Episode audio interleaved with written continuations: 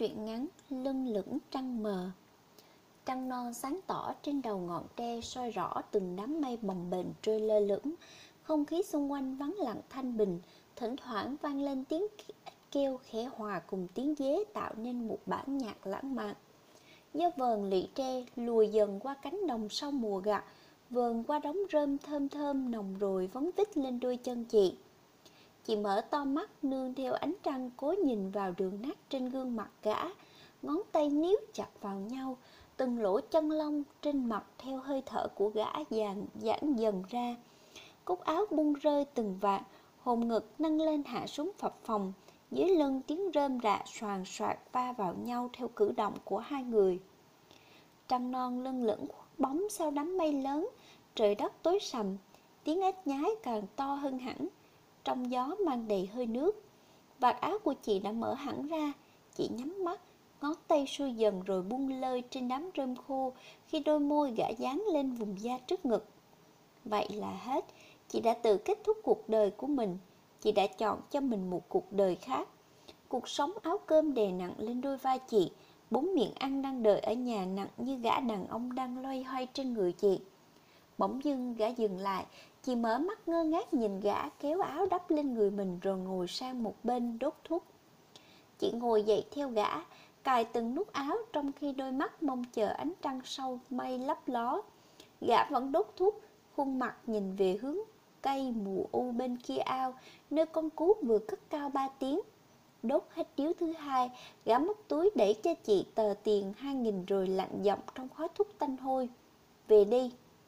Chị do dự nhìn gã, Nhớ lại đứa con vừa thôi nôi của mình ngày nào cũng khóc oe e Vì đói thì dứt khoát cầm tiền trở về Sáng sớm hôm sau, lúc chị đội nón ra đồng cắt cỏ thuê thì hay tin đống rơm lớn gần ao đã cháy sạch. Tiếng bàn tán của những người đàn bà xung quanh làm chị ngẩn ngơ dừng tay sắt, sửng sốt ngẩng đầu nhìn bầu trời trong veo phía xa. Không khí buổi sớm mát trong đầy dễ chịu, chị thấy ngạc nhiên. Đêm qua chị trở về, vừa nấu xong nồi cháo cho heo thì trời đổ mưa. Vậy mà đống rơm lại cháy lớn, lẽ nào là gã đốt đi, gã luôn là kẻ quái dị trong mắt chị. Bỗng dưng chị nhớ về lần đầu gặp gã. Đó là một đêm trăng tròn giữa tháng soi rõ mặt người, cách đây gần một tháng. Chị mang giỏ men theo lối mòn, băng qua con kênh thạch nham để lội xuống đám lúa đang đồi chín, bắt ốc cho buổi chợ vào sáng hôm sau. Gió thanh nhẹ vờn lên gò má cao, Đôi mắt chị sáng người dưới trăng cố thu hết toàn bộ khoảng không trước mặt. Chân chị nhanh nhẹn đặt lên cầu nối hai cờ, Bờ kênh bằng hai thân câu tạm bờ Chính đêm ấy, chị nhặt được gã. Gã ở trần, ấp sấp trên mặt nước, Ống quần dài bị sức nước thổi phồng phồng. Không chút cử động, Gã bập bềnh trôi theo dòng nước Như một xác chết. Chị hoảng hốt ngồi thụp xuống cầu Chần chừ nhìn vào gã thật lâu cho đến khi nửa người trên của gã trôi qua thân cầu mới dùng giỏ tre trên tay đập vào gã. Không chút phản ứng, trực giác mách bảo rằng chị đây là người còn sống. Chị lao xuống nước, tiếng ếch nhái bên đồng bóng rộ lên khó hiểu khi chị dùng hết sức lực kéo gã lên bờ. Trăng tròn khuất bóng sau mây, mờ trời, tối đất. Gã tỉnh, chị mang gã về. Gã đi chân khập khiển, dưới thắt lưng có một vết sẹo dài lớn bằng ngón út, ngoằn ngoèo như một con rết được dán vào da hết sức nổi bật. Dưới chân gã là đôi giày vải mòn quẹt cũ kỹ lê từng bước trên con đường nhỏ sát bên chị. Cả quãng đường tối ôm gã chẳng mở miệng hỏi lấy một câu, cả khi chị đem gã về đến đầu hiên, đưa cho gã một manh chiếu rách cùng một tấm áo xanh của lính ngụy, gã cũng chỉ ngật đầu nhẹ nhà đầu, đôi mắt trong đêm đen hun hút Chị tặc lưỡi chỉ cho gã chỗ nằm rồi xoay lưng vào nhà, cài kỹ thang cửa. Mẹ chị đang dùng khăn ướt lau mặt cho người cha bại liệt của chị. Thấy chị về thì ngẩng mắt, đánh tiếng thở dài. Có được gì không con? Chị lắc đầu, đôi mắt mỏi mệt, trăng tròn bị mây che khuất. Chị không đủ ánh sáng để bắt lấy một con cua nhưng đủ sức mò được ít ốc. Chỉ được ít ốc sáng mai nấu cháo cho thằng bé thôi ạ. À. Mẹ chỉ ừ khẽ rồi phe phải quạt mo quạt mát cho chồng. Ánh đèn dầu leo lắc hắt bóng bà lên bức tường quát vui loan lỗ ở đối diện gầy cồn đất quảng tiếng trẻ con khóc lên đòi mẹ làm chị bước vội xuống nhà đổ ốc vào thau nước. Đậy kỹ rồi trở lên cho con bú. Bầu sữa cạn khô không làm thằng bé đủ no. Chị riết con vào lòng, mắt hằng những nếp nhăn vào nhau cố ngăn những vất vả đang trào ngược ra ngoài. Chị cúi đầu hôn con, đung đưa một câu hát ru buồn khổ. À ơi, con không cha như nhà không nóc. Ngồi hiên, gạt cởi giày treo lên thân cây trứng cá. Tần ngần nhìn ánh sáng hiu hắt tỏa ra từ căn nhà nhỏ cho đến khi tiếng ru con im bặt. Đằng tắt đi, gã mới ôm lấy bóng tối ngã lưng lên manh chiếu cũ. Qua đêm, gà vừa gáy canh tư trời mù mịt sáng bằng thứ ánh trăng tròn mờ đang lặn dần bên kia đỉnh núi thì chị thức giấc. Nhớ đến gã đàn ông đêm qua, chị vòng từ sau nhà ra trước hiên để xem nhưng gã đi rồi. Gã đi, đem theo tấm áo lính ngụy của cha chồng chị. Cứ ngỡ mảnh đời cắt ngang vô tình như nước con kênh thạch nham trong đêm trăng mờ. Nào hay trăng khuyết rồi tròn, mờ rồi lại tỏ, chị lại gặp gã khi lúa vụ thu hè chín rộ đến kỳ thu hoạch. Cuối tháng 8 nắng cháy chói chang, cái nắng nóng rát thiêu da đốt thịt không chừa bất cứ ai. Đàn ông mặc áo tay dài, đội nón tay bèo cũ kỹ. Đàn bà mặc ba lớp áo, tay chân không một chỗ hở để gặt, suốt rồi phơi lúa trên con đường kênh chật hẹp đầy bụi đất đỏ. Vậy mà trong đám người ấy, gã lại phơi lưng trần khoe ra vết sẹo lồi lên trên lưng dưới tán nón lưỡi trai đã rách, gã nhe răng cười làm chị giật mình hít vào tay. Thế nhưng, lúc chị định mở miệng hỏi một câu lấy lệ thì gã lạnh lùng quay đi, khiến chị chân hững thu lại ánh mắt, gầm đầu cố gặt lúa nhiều nhất có thể. Tan buổi gặt chị trở về nhà rồi lại quên gã đi, quên như người ta quên một cô ve chai xa lạ từng ghé nhà mua vài chai nhựa lon sắt, rồi đưa một trăm đồng cái đói, cái nghèo, cái hiện thực bày ra trước mắt khiến chị không còn đủ sức để nghĩ, để nhớ đến những người xa lạ. Mảnh đời của chính chị đã đủ bất hạnh, túng thiếu đến quẩn bách và cùng cực lắm thay. Cha chị tham gia lính ngụy vì muốn gia đình được phụ cấp cao. Ông từng bị đạn găm vào bắp chân trái, trị thương không cẩn thận, giải ngũ trở về, tiền thuốc men không có, phụ cấp không còn lại mang theo một thân bệnh tật chống đỡ được vài năm thì bại liệt nằm hẳn một chỗ. Trong nhà vốn chẳng khá giả, chạy chữa cho ông được vài năm thì tài sản duy nhất còn lại chính là căn nhà cũ kỹ, cùng một mảnh vườn gà nuôi không đủ chỗ, mọc đầy rau thài lại và vài bụi chuối câu. Xã không cấp giấy hộ nghèo, người ta e dè thân phận lính nguyện của cha chị e dè đến nỗi người chồng cưới hỏi đoàn hoàng sau khi chị sinh đứa con thứ hai thì dứt khoát bỏ đi con vừa đầy tháng thì dắt về nhà một cô vợ mới. Gia cảnh tốt hơn, lý lịch sạch hơn. Khi ấy, lòng chị tan nát, đau khổ đến tột cùng. Chị từng nuôi ý định tự tử. Tự tử không thành, chị lại bàn với mẹ muốn đi sài gòn mua ve chai, rồi gửi tiền về quê nhưng con còn quá nhỏ. Cha chị ngày một yếu đi, toàn bộ ý định tan thành mây khói. Giờ đây, ban ngày chị phải khôn lưng cắt cỏ ở đồng dầm mưa giải nắng bán công cho nhà người khác để kiếm vài đồng bạc lẻ mua ít gạo. Ban đêm phải lội ruộng bắt ốc mò cua móc từng hạt thóc với hy vọng bốn miệng ăn trong nhà không phải đói than. Cũng chính vì phải vất vả quanh năm, chị không còn tâm trí để thương hại cho người khác, dù lòng thương hại ấy bé tí như một móng tay. Với chị, nhặt được gã từ con kênh lên đã là không tệ vậy nên chị càng không thể ngờ đời chị lại ngoặt sang con đường khác khi gặp lại gã lần thứ ba. Lần này gặp không khác lần gặp đầu tiên là bao trăng non cong cong như cười như dẻo, gió thanh trên cánh đồng đang gặt dở. Cơn mưa chiều còn sót lại hơi tàn nồng bên những hồn nhiên của mùa ra ấm. Đêm tàn dần, đường xá vắng tanh chỉ sót lại những tiếng ếch nhái lạnh tanh, hòa cùng tiếng xe máy vẳng từ con đường liên huyện ở đầu thôn chị cầm giỏ tre có con cá quả vừa bắt được đi từng bước nhẹ nhàng trên con đường vắng ngang qua khu nghĩa địa nhỏ của thôn. Chị rùng mình vài cái rồi suýt nữa hét lên khi trông thấy gã nằm vắt vẻo trên một tấm bia trong tay là điếu thuốc hút dở. Là gã mở miệng lên tiếng trước nhưng câu từ của gã lại làm chị lặng người đi. Đừng đi bắt ốc đêm khuya nữa làm đàn bà của tôi đây. Chị níu chặt giỏ cá trong tay, đôi mắt chăm chăm nhìn vào mặt gã.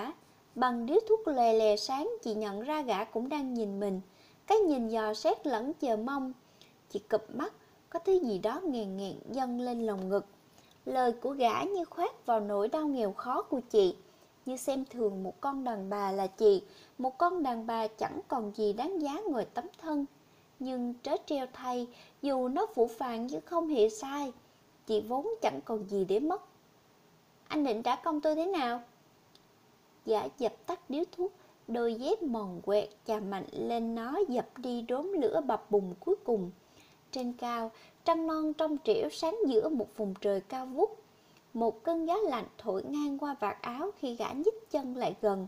Chị rùng mình, suýt nữa thì lùi chân ra sau để tránh thân hình cao to của gã. Cô sợ sao?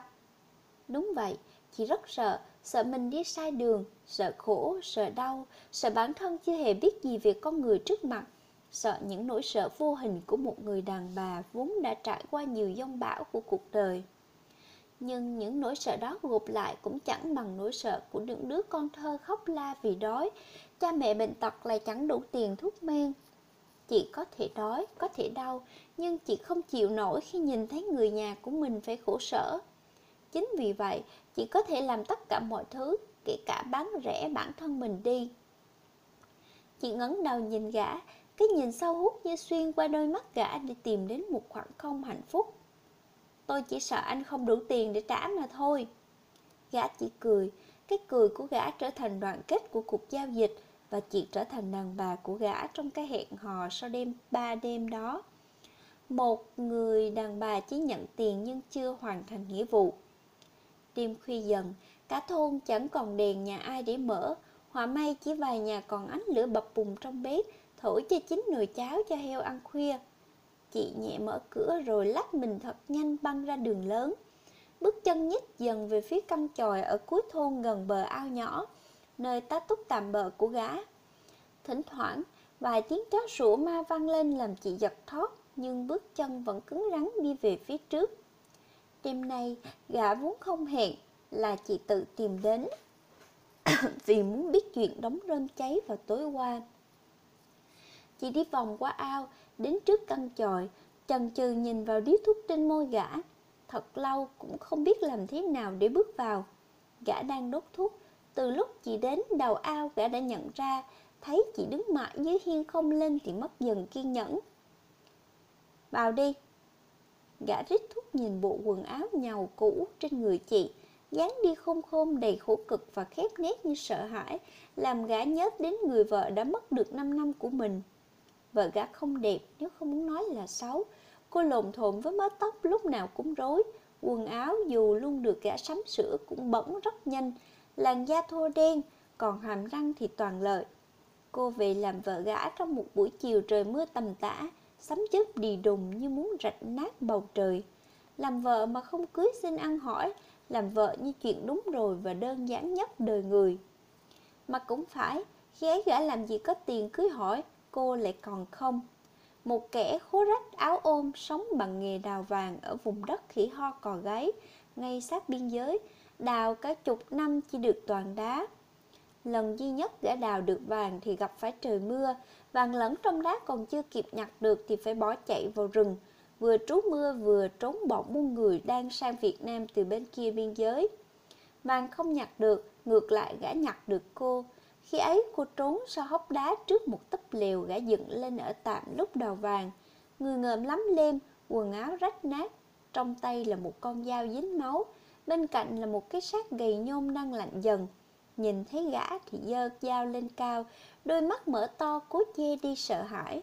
Gã cười gằn, đá chân vào xác chết cho hắn lăn đi rồi bước vào trong lều, giọng dễu cợt.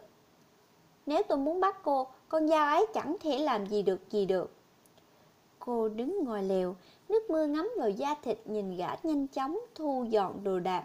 Đến lúc gã đeo ba lô bước chân vào rừng sâu, mặc kệ cơn mưa càng lúc càng lớn thì thu hết dũng cảm đi theo. Gã nhíu mày, nhìn con dao trên tay cô. Rửa sạch rồi cất đi. Nói xong thì cất bước, cô ngơ ngác lau con dao vào quần cho sạch vết máu rồi níu áo đưa cho gã. Anh cho tôi theo với Gã nhìn cô, cái nhìn thăm thẳm Có lẽ trận mưa hôm ấy đến đúng lúc Hoặc trên ngược mặt xấu xí Đôi mắt cô chẳng lẫn một chút tạp chất dễ dàng khuấy động vào lòng người. Gã cất dao để rồi cô đi theo mình. Đi thẳng một đường ra khỏi cánh rừng, Tá túc một đêm trong ngôi miếu đổ hoang Rồi sáng hôm sau bắt xe trở về quê cũ. Cô nghiễm nhiên trở thành vợ gã, Một người vợ hiền lành và thương chồng hết mực. Ở với nhau được một năm thì cô có thai con gái sinh ra được tròn tháng thì gã quyết tâm tu chí theo bạn đi làm ăn Để kiếm tiền cho vợ con cuộc sống đầy đủ. Vậy mà đời lắm lúc đau, Trời vốn thích treo người, Con gái 5 tuổi thì cô mất. Mất sau một trận sốt xuất huyết, Mất mà không kịp nhìn gã một lần cuối cùng. Anh đốt đống rơm hả? Giọng nói nhẹ bâng của chị trôi vào tai đánh thức gã khỏi những khổ đau một của một hồi ức xưa cũ. Gã gõ tàn thuốc trên tay xuống đất, không một vội một trả lời mà đưa mắt nhìn ra khoảng tối mênh mông trước mắt. Trăng đã lên cao từ lúc nào? Cô nói xem ông trời có mắt không? Theo ánh mắt gã, chị nhìn ra khoảng tối trước mặt. Nhiều lúc nghĩ quẩn, chị chỉ muốn chỉ tay mắng ông trời bất công. Nhìn mắt nhìn không tỏ hành hạ chị khổ cực bao nhiêu năm nay Nhưng rồi chị lại không dám. Cái mê tín tin vào nhân quả đã ăn sâu vào mốt thịt Chẳng thể trách ai. Chị thẫn thờ trả lời Tôi không biết. Gã quay đầu nhìn chị cười hời hợt Tôi cũng không biết. Rồi nhớ ra câu chị đã hỏi khi bước vào Gã rít một hơi cuối cùng của điếu thuốc thì thào Đêm qua tôi lỡ tay làm rơi tàn thuốc Rơm khô bắn lửa nhanh, bốc cháy mạnh tôi cũng lừa dập, vậy là kệ luôn. Cái cười của gã giống như con kiến đang bò trên tay bỗng cắn một phát, làm chị dần thoát người, có nhìn gã kỹ hơn, đêm mờ nửa tối nửa sáng. Thứ duy nhất chị nhìn rõ là sống mũi gã lỗm và ở chính giữa, hốc mắt gã sâu hắm. Cả gương mặt ẩn khuất trong khói thuốc vừa khắc khổ vừa bậm trợm đầy nát giang hồ. Trong gã như thể đã đi qua mấy cuộc đời, không còn gì để mất và chẳng sợ hãi điều chi. Rốt cuộc không ngăn nổi tò mò, chị mở lời hỏi gã. Anh làm nghề gì? Gã chăm một điếu thuốc rồi đưa cho chị để mời, chị xua tay từ chối. Đêm tàn dần, gà nhà ai cất vang tiếng gáy giữa khuya khi gã cất lời trả đáp trả. Tôi là thợ đụng, đụng gì làm đó, đi nhiều rồi nên nghề nào cũng từng trải qua. Câu trả lời của gã như khuyến khích chị hỏi tiếp, như muốn mở lòng để kể lễ về những thứ ưu uẩn đang quấn thân. Chị chần chừ rồi tiếp tục hỏi. Đi hỏi như thế rồi anh không có vợ sao? Hay anh đi đến đâu là có vợ đến đấy? Gã nhìn chị cười khùng khục. Cô xem như là một nửa người vợ thứ hai của tôi. Chị ngẩn ra, đúng là một nửa vợ thật, chị còn chưa kịp hoàn thành nghĩa vụ vợ chồng với gã. Vậy người vợ thứ nhất của anh đâu? Tần ngần lúc lâu gã mới trả lời nhẹ tên Chết rồi.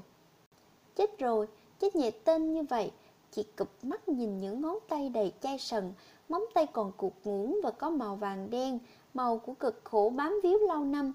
Chị thấy mình đau Đau như thể người chết trong miệng gã là người nhà của mình. Phải đau nhiều đến bao nhiêu gã mới có thể bình thản đến như vậy? Bình thản đến mức để người nghe đau lòng dùm gã. Chị không hỏi nữa Chị sợ mình đâm dao vào lòng gã Khơi lên những đau buồn gã đã từng vượt qua. Không khí xung quanh như ngưng động Cô đặt rồi nhẹ nhàng chạm vào lòng người. Trong con ao nhỏ gần bên vang lên tiếng ếch nhái râm ran Xa hơn nữa là tiếng mèo kêu khe khẽ gọi bạn tình.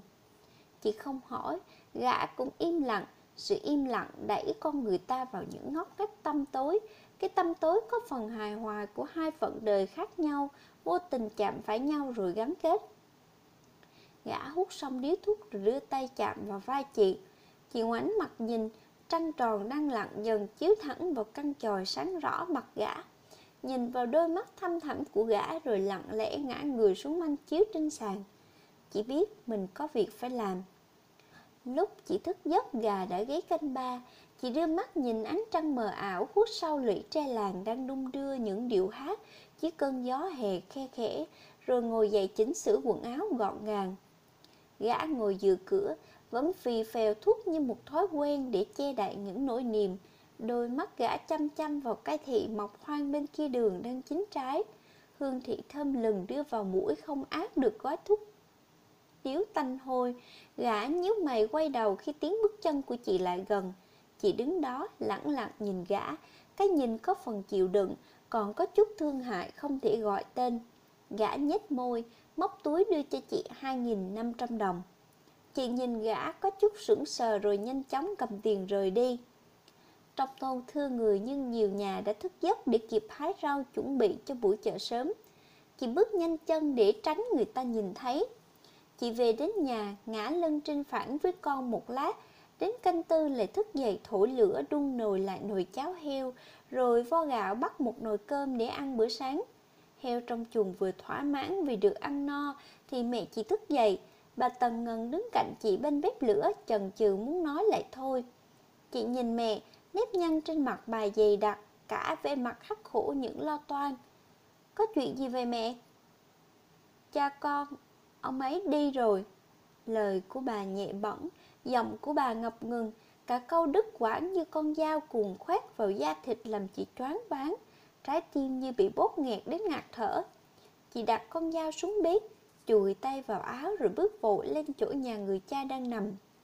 Ông nhắm mắt, cả người gầy cồn những ngón tay xuôi dài theo thân lạnh dần đi, không một chút hơi thở. Chị ngồi xuống lặng người cầm lấy tay ông, sống mũi nghẹt cứng cay xè. Mẹ chị vỗ nhẹ vào vai chị, chị quay đầu nhìn vào đôi mắt đục ngầu của bà. Ngàn lời muốn mở miệng đều bị cuốn vào trong đôi mắt ấy, chua xót lại thêm phần thanh thản. Bao năm cha chị phải chống đỡ với bệnh tật, phải chịu những cơn dày vò đau đớn cả thể xác lẫn tâm hồn, mỗi khi trái gió trở trời, sức ông ngày càng yếu đi, đi được cũng là giải thoát. Đi nhẹ nhàng trong giấc ngủ say, có lẽ lòng ông cũng được thanh thản. Chị gọi người bán heo, gồm hết số tiền hiện có làm cho cha một đám tang đơn giản nhưng không thiếu thốn, vừa để an ủi ông trên đường đến suối vàng, vừa để nhẹ lòng những người còn ở lại. Nhẹ lòng thôi, còn gánh nặng vẫn cứ đè nặng lên đôi vai ngày một gầy đi của chị. Suốt những ngày tang, chị không gặp gã, đến lễ hạ quan, gã mới xuất hiện đắp cho cha chị một nắm đất nhỏ, sau đó thì không gặp lại nữa, tận đến đám tuần 49 ngày của cha. Ngày đó lúa đã về kho, cánh đồng bát ngát còn trơ gốc rạ khô cằn, nắng dịu dần đi sau khi đón những cơn mưa lớn. Đường đất đỏ của thôn còn nhịp những lớp bùn chưa khô, hẳn đầy những dấu xe lớn nhỏ, cạn có sâu có đám tuần vừa bày mâm Còn chưa kịp cúng thì chồng cũ của chị Sang Hắn đứng ngồi sân nhìn vào trong nhà dáng vẻ có phần hèn hạ Đứa con gái lớn của chị ở trong nhà Nhìn thấy hắn thì mở lời gọi một tiếng ba Hắn hiếp mắt liếc nó một cái rồi xem như không nhìn thấy Mẹ chị bước ra hiên, bà lạnh giọng hỏi Mày muốn làm gì?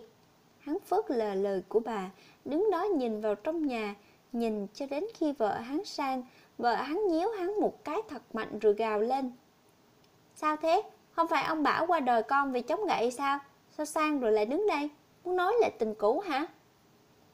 Chị bước ra sau tiếng gào Mày nhíu chặt khi thấy bà con lối xóm cũng bắt đầu tụ lại Trong đám đông ấy có cả gã Gã dựa vào gốc dừa to Vì phèo thuốc Đôi mắt hững hờ nhìn về phía chị Chị bước xuống sân Nhỏ nhẹ nói chuyện với hai con người đang cố tình làm loạn Mời hai người về cho, hôm nay là dỗ của cha tôi, có gì chúng ta sẽ nói sau. Hắn liếc mắt nhìn chị từ trên xuống, thoáng thấy bà con chỉ trỏ bàn tán thì dự định kéo tay cô vợ trở về. Nào ngờ cô vợ hung dữ giật tay hắn ra rồi chỉ vào mặt chị. Hứ, mày ở đó mà đạo đức, thứ đàn bà lăng loạn như mày nên trả con cho chồng tao, để nhà tao nuôi. Chị nắm chặt tay, những ngón tay báu vào nhau. Chị như nghe thấy tiếng khớp xương vang lên răng rắc, nghe như thấy tim mình gào thành những tiếng phẫn nộ. Vậy mà chị còn chưa kịp bình tĩnh đã thấy cô ả xông thẳng vào nhà, đi đến cái chõng tre nơi con trai một tuổi của chị đang say giấc. Mẹ chị xông đến giữ cháu giọng khẳng đặc. Trả cháu cho tao, đây là cháu của tao, không phải con của chúng mày. Cô ả hung hăng đẩy mẹ chị ra, sức người già yếu đuối không thể chống đỡ gã thẳng xuống nền đất bẩn, con gái chị lao ra sân ôm lấy bà ngọi rồi khóc rống lên sau đó nó rời bà ngồi ôm lấy chân hắn giọng nức nở Ba ơi, ba trả em lại cho con đi. Hắn phủ phàng hất nó ra, đá chân vào người nó đầy ghét bỏ. Chân chị như dán sắt vào nền đất, chị đưa mắt căm thù nhìn hắn. Đời chị vốn chẳng còn gì, cái quý giá nhất với chị là những đứa con. Chị cố gắng bao năm vì mong người nhà hạnh phúc, đó là con hắn, con hắn mà hắn nỡ lòng đối xử thô bạo như vậy. Chị đau đến nghẹt thở, trái tim như ngừng đập, kiệt quệ đến cực cùng. Chị hít vào thở ra rồi chạy nhanh vào bếp cầm lấy con dao phay, nằm im trên thớt rồi lao ra sân. Chị đưa dao lên, hết xoay vào đám đông rồi đưa về phía cô vợ hắn. Mắt chị mở lớn, đục ngầu, giọng chị chết chóc. Mày trả con tao đây, hôm nay mà mày ôm nó về, tao giết cả nhà mày. Đống đông tản dần, cô ả ôm đứa bé khiếp người vào lưng hắn. Đứa bé hoảng hồn khóc rống lên, tiếng khóc làm tim gan chị đảo lộn, mọi thứ như thể chạy ngược trong người.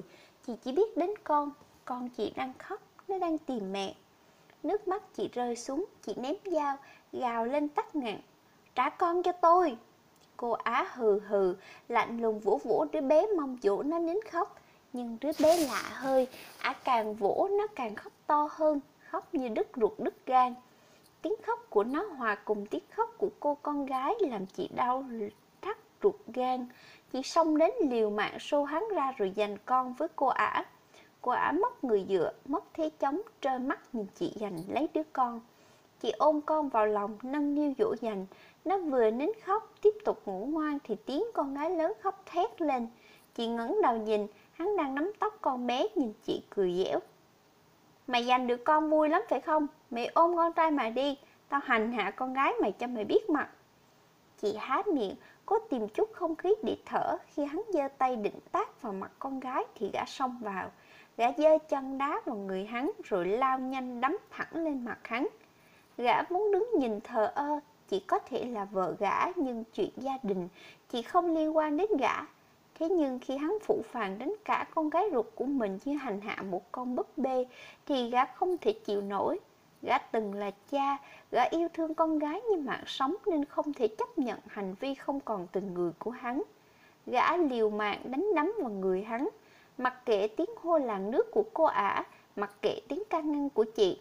Gã hung hăng phát tiết, không ai nhận ra, trên khóe mắt gã vừa rơi một giọt lệ.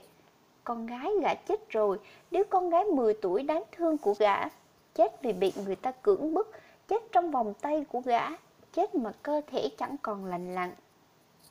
Gã biết hung thủ, điên cuồng tìm công an tố cáo, gã có đủ kiên nhẫn, gã có đủ can đảm, nhưng gã không có tiền, vì vậy hung thủ hại chết con gái gã chỉ ngồi tù hai tháng rồi nhẫn nhơ phun nước bọt vào mặt gã. Cười cợt vào nỗi đau sắc muối của gã, gã lao vào đánh hung thủ, đánh cho đến khi hắn ta chỉ còn chút hơi thở thoi thóp, đánh cho đến khi nỗi hận phát tiết xong xuôi, gã mặc kệ hắn ta còn sống hay không đã nhảy thẳng xuống kênh, mặt nước cuốn mình trôi lờ lững, trôi từ lúc mặt người còn tỏ đến tận đêm khuya, đến khi chị nhặt được gã. Chị kéo gã ra, không biết vì sao, chị cảm thấy trên người gã có một nỗi đau rất lớn, lớn đến nỗi chỉ nhìn hành động của chồng cũ đã khiến gã buông thả cảm xúc mà phát tiết nỗi lòng. Chồng cũ nằm sát sơ dưới nền đất bẩn, cô vợ nhanh chóng xông đến đỡ hắn đứng dậy để trở về, đôi mắt nơm nớp lo sợ nhìn về phía gã. Chị ngồi bệt dưới đất, ôm lấy đứa con gái lớn, đầu ngẩng lên nhìn về phía mặt trời, chói chang đến hoa lệ nhưng đau nhức vô cùng. Nước mắt chị trào ra, từng giọt, từng giọt như máu trong tim đang chảy ngược. Đời chị khốn khổ đến thế là cùng. Gã đứng dậy thất thểu rời đi, chị đứng dậy ôm con vào nhà. Đám tuần dù muộn vẫn tiếp tục cho xong, còn phải để cha chị yên lòng. Tối muộn hôm ấy, chị lại đi tìm đến gã, gã chẳng nói chẳng rằng khoác tấm áo lính ngụy rồi đi trước, chị đi theo sau. Đi đến bờ kênh Thạch Nham nơi lần đầu chị trông thấy gã thì dừng lại. Gã lại quấn thuốc, bật lửa đốt lên, khói thuốc tanh hôi lượn lờ khắp nơi phủ sương lên mặt gã. Đêm đầu tháng năm trăng non mọc sớm mông lung, khi mờ khi tỏ khuất sau những đám mây, bầu trời đêm thanh dịu, sao thưa sớt trắng. Nước trong kênh đầy ấm áp, sóng sánh ánh trăng non đang lưng lửng trên mái đầu, trăng trong nước nhìn đẹp hơn hẳn nhưng lại càng mờ ảo. Một cái chạm tay là tan thành bóng nước. Chị quẩy chân vào nước, nhìn ánh trăng tan đi thì thở dài một tiếng. Phận chị có lẽ cũng như ánh trăng kia, mông lung và sẽ tan đi nếu một ngày kiệt sức với những đè nén của cuộc đời. Tôi phải đi. Gã lên tiếng xóa tan không khí im lặng, dòng nhẹ tinh nhưng như búa tạ gõ vào lòng chị. Chị nhìn gã, bao lời muốn hỏi để biết vì sao gã đánh chồng cũ của chị, để biết gã có nỗi đau như thế nào đều hóa thành hư không. Chị không dám hỏi, gã đi rồi thì chị biết cũng chỉ để bản thân thêm đau mà thôi. Con người là vậy, dễ dàng hàng nhát với những thứ làm bản thân mình tổn thương. Chị gật nhẹ đầu, nhưng rồi không ngăn nổi lòng đang dậy sóng vẫn mở miệng hỏi gã. Vì sao? Gã nhả thuốc thản nhiên. Ở đây hết mùa lúa rồi, tôi phải đi nơi khác để kiếm sống. Bao giờ anh đi? Gã nhìn chị tự dưng mỉm cười, cái cười không rõ nghĩa nhưng lại làm lòng chị nhẹ hẳn đi. Còn con là còn hạnh phúc, bâng quơ như vậy rồi gã đứng dậy vuông vai. Giờ tôi sẽ đi. Chị đứng dậy theo gã, lòng lại ngàn ngàn. Lời của gã giống như an ủi chị, lại tựa như xót thương cho chính mình. Gã vút lại vạt áo rồi lại cười với chị. Tôi xin tấm áo này nhé, coi như giữ chút kỷ niệm. Kỷ niệm về người vợ thứ hai của mình. Gã nói xong thì rời đi dọc theo con kênh, xuôi theo dòng nước cùng hướng với lúc gã trôi xuống. Bóng lưng gã cô độc, tiêu điều, nhưng nhẹ nhàng như vừa để lại một phần u uẩn phận người tối tăm. Chị đứng tại chỗ trông chân nhìn gã, nhìn cho đến khi bóng lưng gã khuất sau một bụi rậm to lớn rồi biến mất trong bóng đêm tĩnh mịch. Tiếng ếch nhái lại vang lên râm ran khắp nơi, chị xây lưng trở về, ánh trăng non trôi đến lưng trời lại nấp vào trong mây, để cả con đường chìm vào trong bóng tối. Đời người, phận người cũng lưng lửng như bóng trăng kia